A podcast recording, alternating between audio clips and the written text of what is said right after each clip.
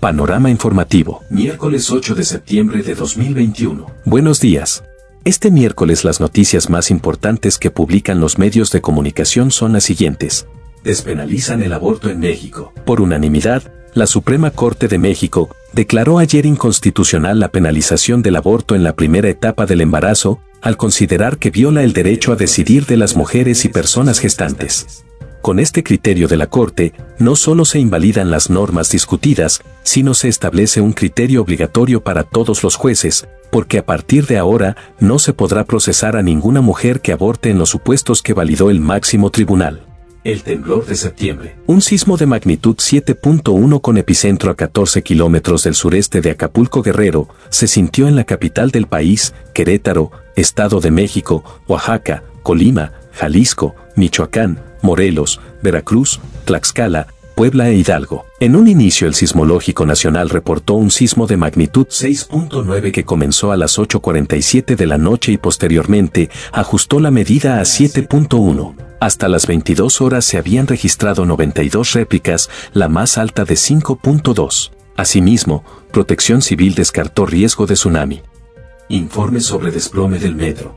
El dictamen técnico final que presentó la empresa DNB sobre el colapso de la línea 12 del metro reveló fallas en el diseño de la obra y ahondó en las deficiencias en la construcción. Señala que la causa del desplome fue el pandeo de las vigas por la ausencia de pernos Nelson funcionales. En otras palabras, fue un problema de construcción, no de mantenimiento. Inundaciones en Tula y Ecatepec. Las inundaciones en el municipio de Tula, Hidalgo, que afectaron a un hospital del IMSS, dejaron 17 personas fallecidas que estaban internadas por COVID al no tener energía eléctrica para el funcionamiento de sus respiradores. A estos decesos se suman dos más que ocurrieron en el municipio de Ecatepec, en el Estado de México, que fueron arrastrados por la corriente. Panorama de la pandemia en México. Nuevamente registra México más de 1,000 muertes por COVID en 24 horas. La Secretaría de Salud reportó ayer 1,071 muertes más por COVID-19 en México, con lo que suman 264,541. Además detalló, hay 3,449,295 casos confirmados, 15,784 más que el lunes. La Ciudad de México, Edomex, Nuevo León y Guanajuato reportan la mayor cantidad de casos acumulados. En México hay 96,051 casos activos, que son quienes han presentado signos y síntomas de la enfermedad en los últimos 14 días y además pueden transmitir la enfermedad. Tabasco, Colima, Ciudad de México, Nuevo León y Querétaro reportan la mayor cantidad de casos activos estimados por cada 100,000 habitantes.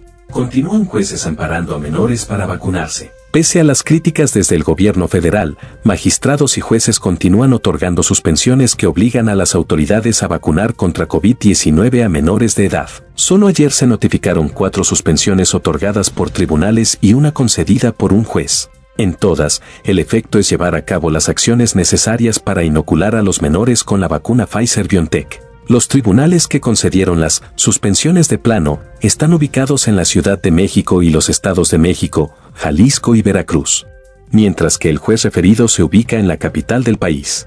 El segundo tribunal colegiado del Estado de México, en Nezahualcóyotl, al resolver la queja administrativa 278/2021, retomó incluso publicaciones internacionales para fundamentar su decisión.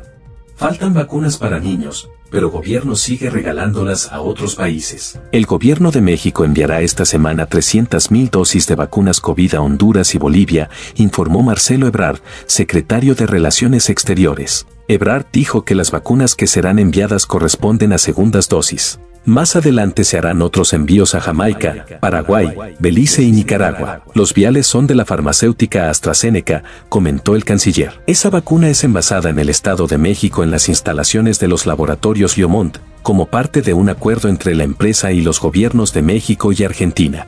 Este es el panorama informativo para el día de hoy. Nos escuchamos mañana. Buen día.